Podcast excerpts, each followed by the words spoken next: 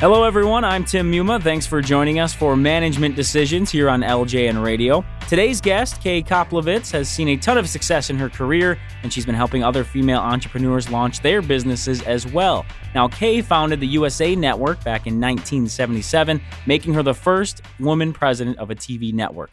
She also has a book out called Been There, Run That, which features a bunch of success stories and strategies from other female entrepreneurs as well. Kay, thank you for joining LJN Radio. Great pleasure to be with you. Well, I want to first start off by just getting a glimpse into your career. Obviously, very successful. And, you know, nowadays we hear a lot of women, they might avoid certain industries a little bit, or they might leave an industry because they don't have many female role models. What motivated you back in, you know, the 1970s to really become the first woman to head up a television network and push yourself to that position when obviously you couldn't have had many female role models at that point either? Well, I didn't, but um, I've always been sort of a voyager of my own mind, I guess you might say. And I wrote a master's thesis in 1968 on satellite technologies and their power to connect people on a global basis. And I envisioned the ability to deliver television programming uh, via satellite, and in that case, it's a cable systems right. uh, when we launched what was Madison Square Garden Sports in 1977 it was really my dream. I uh, I really wanted to accomplish that, and I was motivated by Arthur C. Clarke, a great scientist and a great science fiction writer, who actually devised geosynchronous orbiting satellites coming out of the Second World War in 1945, but they weren't launched until 1965. Wow! And shortly after, I heard him speak about the power of them as a college student, and I it was an idea that would never let me go. I had to do it.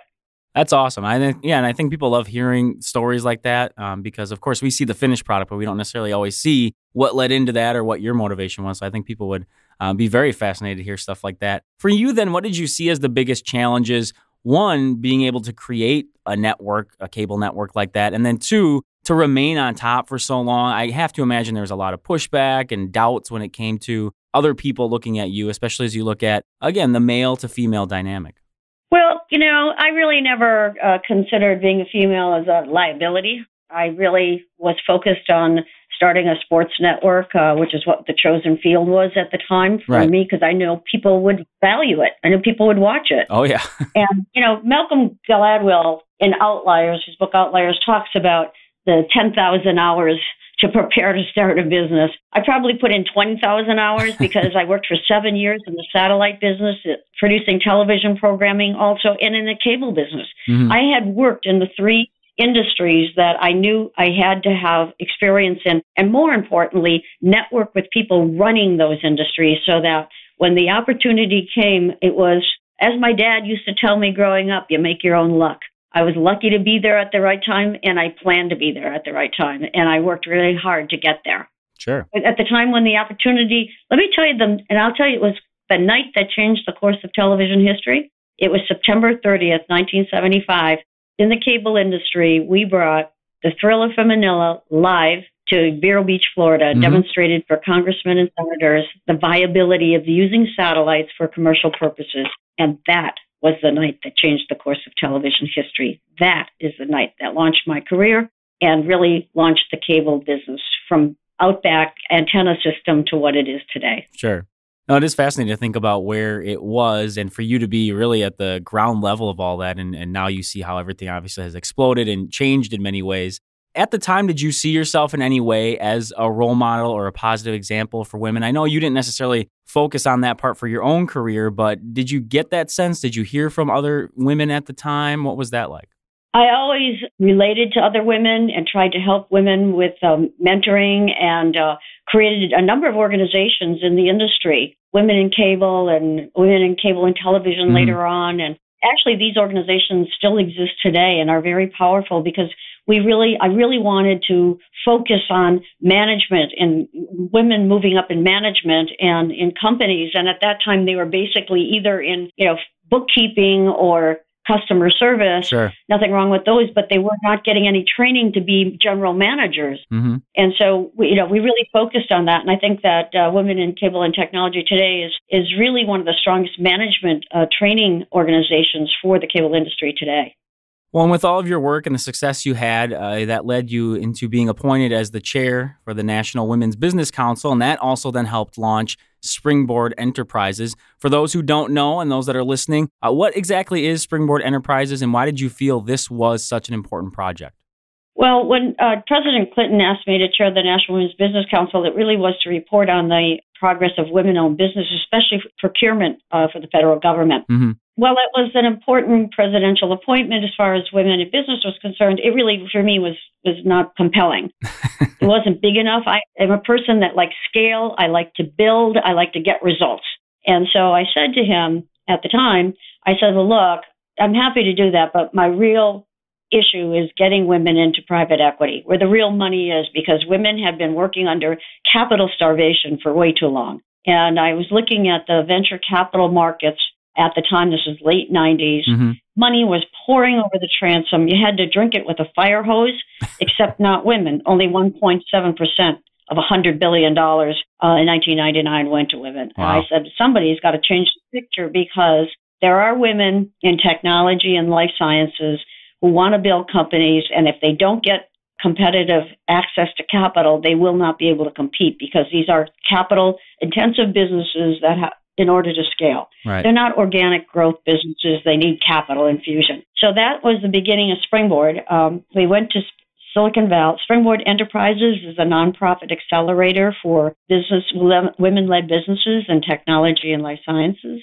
And, uh, you know, we went to Silicon Valley. Why did we go there? That's where the money was. Right. and I said, look, let's see if we can find women that would qualify for venture funding because they were nowhere to be seen. They weren't really being rejected by venture capitalists. They weren't connected to them. Hmm. They didn't even see them. They sure. didn't know them. And in that first year, we got 350 applications for our f- first educational forum uh, we were bowled over because we were expecting a 100. Mm-hmm. And I knew immediately when I saw that response that this was a vastly underserved market. Sure. And there was a great need to create an access to the marketplace. And that was the beginning of Springboard. We did our first venture forum presenting 26 companies that we put through our first coaching program. And they presented in Silicon Valley. Uh, I think it really stirred stirred up Silicon Valley a little bit uh, because venture capitalists never saw women presenting, much less 26 of them. Something I like to do, you know, disrupt. I just we disrupted Silicon Valley. And oh yeah.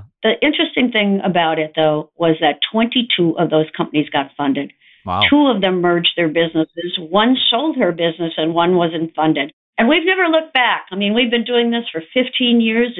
Springboard is a nonprofit accelerator. We've brought uh, 562 companies to market. We add about 30 to 35 new companies every year. And uh, the amazing thing is that 83% of the companies do raise capital. 80% of these companies in 15 years are still in business today. Wow. There's really nobody to match the track record. And we're proving that women can build, start, found, and build scalable businesses in the technologies and life sciences. About two thirds of our companies are in technology sectors such as software, media technology, financial technology, etc. Fashion tech we started last year, and one third are in life sciences, biotech uh, devices, and diagnostics.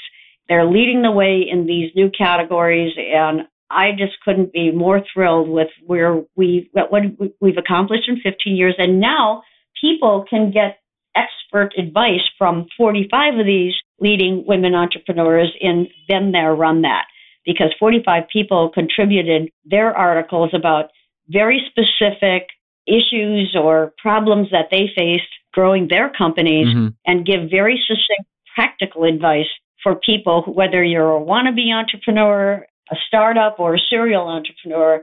There's some really good advice in the book, Been There, Run That. And it's actually quite delightful to read. It doesn't read like a textbook. It's quick access and practical advice. Well, Kay, you obviously are a pro at this, or you're reading my mind, one or the other, because I was going to lead right into the book you're talking about. Uh, Been there, run that, as you mentioned. Describe to listeners a little bit of the makeup. I know you alluded to it there a little bit, or what did you? Why did you feel it was a good format to put together? I mean, you could have just went out there and written everything and and used your experience. Why did you decide that this was the way to put it together and and create this type of makeup of a book? Well, because I think the the cacophony of voices, the different voices, are so important for people to hear. They have different points of view that they want to, you know, bring to people's attention. So, you know, I think it's important to hear from people who are currently out in the marketplace, who mm-hmm. are facing Yeah, there. Just take women out there.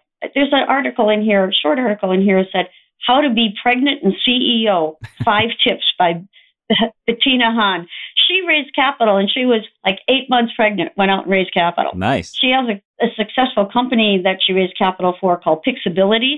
They just raised their C round of uh, $18 million. And, you know, there's just, uh, it, it's really exciting to see how women are taking charge of themselves and not being judged by what other people think they should be, but what they think they should do and be. And I think that's really, really important. But there are really sage people in here. You know, one of the things I like, a lot there are people listening may have companies that are more organic in growth that maybe mm. have consumer products, local shops and things like that also. And one of the articles that I really do like is how to compete on value, not price because I think it's very important to know the real true value of a product or service you're taking to the marketplace. And once you start competing on price, it's kind of a downward slope because it really does, you know, you're competing against people who continue to under, undercut your price. And so I always wanted to have people figure out, well, can I compete on value? What right. is my value proposition? And what are people really willing to pay for it? But then there's a, you know, an article that is by Robin Chase, who was the founder of Zipcar. For those people out there who are Zipcar members like myself, I'm I'm one here in New York. she writes an article called "From the Heart: How Corporate Values Drive Authentic Brands and Customer Loyalty." And when she launched Zipcar and came through our accelerator in 2000, she never spent a penny on advertising. Her she was a very early thinker in the sharing economy. Mm-hmm. And Zipcar is a car club. It's not ownership and it's not renting. You belong to the club. It's very, very simple, easy access. I've got cars parked dozens of locations within a half a mile of my apartment in New York. I use it all the time. She is a real leader, uh, thought leader in sharing economy, and to, she built that all on what was expected of people who are going to be a member of my club. You had to pick up the car on time. You had to return it on time. It right. had to be clean. There had to be at least a quarter of a tank again. And so people bought into that and they told other people and it was all word of mouth that built the company. And so it's really great to get very specific advice from people who are really successful and how they did it. They're unlocking the keys to success for people who read their articles. With the people that contributed to the book or just in general do you see common threads in entrepreneurs and business owners that whether it's related to skills or personality something you could point to or a few things you could point to to say this is what's necessary or this is what makes them successful are there certain areas that really do seem to be common well, very interestingly, Korn Ferry, uh, the search company, the headhunting company, did a research on our entrepreneurs. There were 183 entrepreneurs from our group, and they were being compared against 306 C suite executives, both men and women from corporations. Sure. They were trying to determine why are these women so successful? Because our as a group in this portfolio, very highly successful, much more than national averages in terms of building businesses and reaching liquidity events. And they found this that our women entrepreneurs have a extremely high tolerance for ambiguity, five times that of women in C suites and three times that of men. And also a curiosity. They have a very high quotient of curiosity and they translate that into being high in learning agility. What does that mean? They can learn and adapt very quickly. They learn, they iterate, they adapt. They learn, they iterate, they adapt. They're very quick to see things in the marketplace and they're out in the unknown. They're starting something. They don't have all the answers. They don't mind not having all the answers. They're out there finding answers and adapting them to their business. That is very key for entrepreneurs of all sorts. Mm-hmm. That is very key for entrepreneurs in today's environment. So, yes, there is a common characteristic, and that is it learning agility. Another note that I saw in researching Been There, Run That, uh, again, that's the book we're talking about here. The note listed that female entrepreneurs need to be celebrated for leading differently than men. How do you think women do lead differently than men, and what are the positives that come from that difference? Well, it's very interesting. There's another book uh, called The Athena Doctrine uh, that was came out about two years ago, two three years ago, mm-hmm. and it really defined the difference in the char- masculine characteristics and feminine characteristics or neutral characteristics. Okay. They tested 125 characteristics across 64,000 people in uh, several countries around the world. And what they found was the feminine characteristics are those of transparency, uh, collaboration, trust, openness, those types of characteristics. And more male characteristics were more about certainty, command, decisive. So there are different characteristics that people assigned to men and women, a 64,000 person survey. Then there were neutral that didn't get assigned to either. And in all countries, even countries like Japan and Korea, the predominant wish for people in their leaders of the 21st century were more leaning towards the characteristics shown by women. Hmm. And I think this has a lot to do with communications and the ability of everybody to weigh in. Sure. Everybody can get in the conversation. If you're a CEO of a major Fortune 500 company today, you can't hide up in the corner office. Everybody in your company has a has a say, and you have to be a good communicator. You have to be more open. You have to be more inclusive. And diversity is really an important issue that women embrace. And so I think that we're seeing, you know, a sea change in the expectations of leadership. And the conclusion of the book says it's neither right or wrong to be one or the other, but the combination of both is really the real strength of leadership teams today. And that's that's I think appropriate. I think that is correct.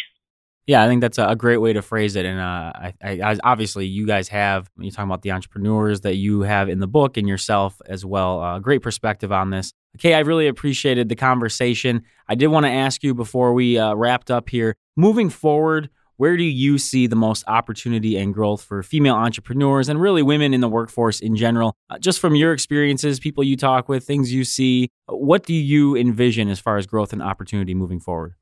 I see opportunity everywhere because the exponential growth of technologies are is changing every industry. And I've been in several retail, software, media, foods, uh, all kinds of industries, financial industries.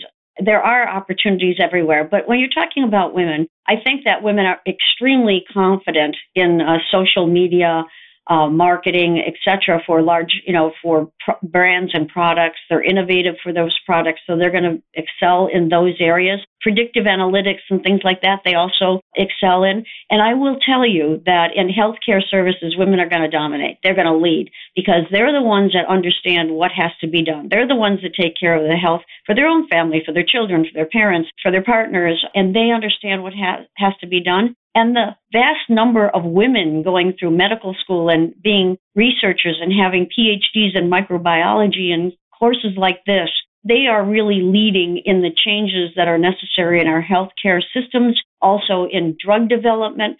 I see it. I see women really, really coming to the forefront in those areas. And I think that the entire spectrum of healthcare delivery to the consumer, bringing consumer comparison you know, comparisons to the marketplace, people are going to start comparing the value of the service, the outcome of the service, and the price of the service, and they're going to bring those kind of consumer habits to the healthcare system, and that is going to make it more available to more people and drive down the prices of our healthcare delivery. So I'm extremely optimistic about that area, and I think women will dominate.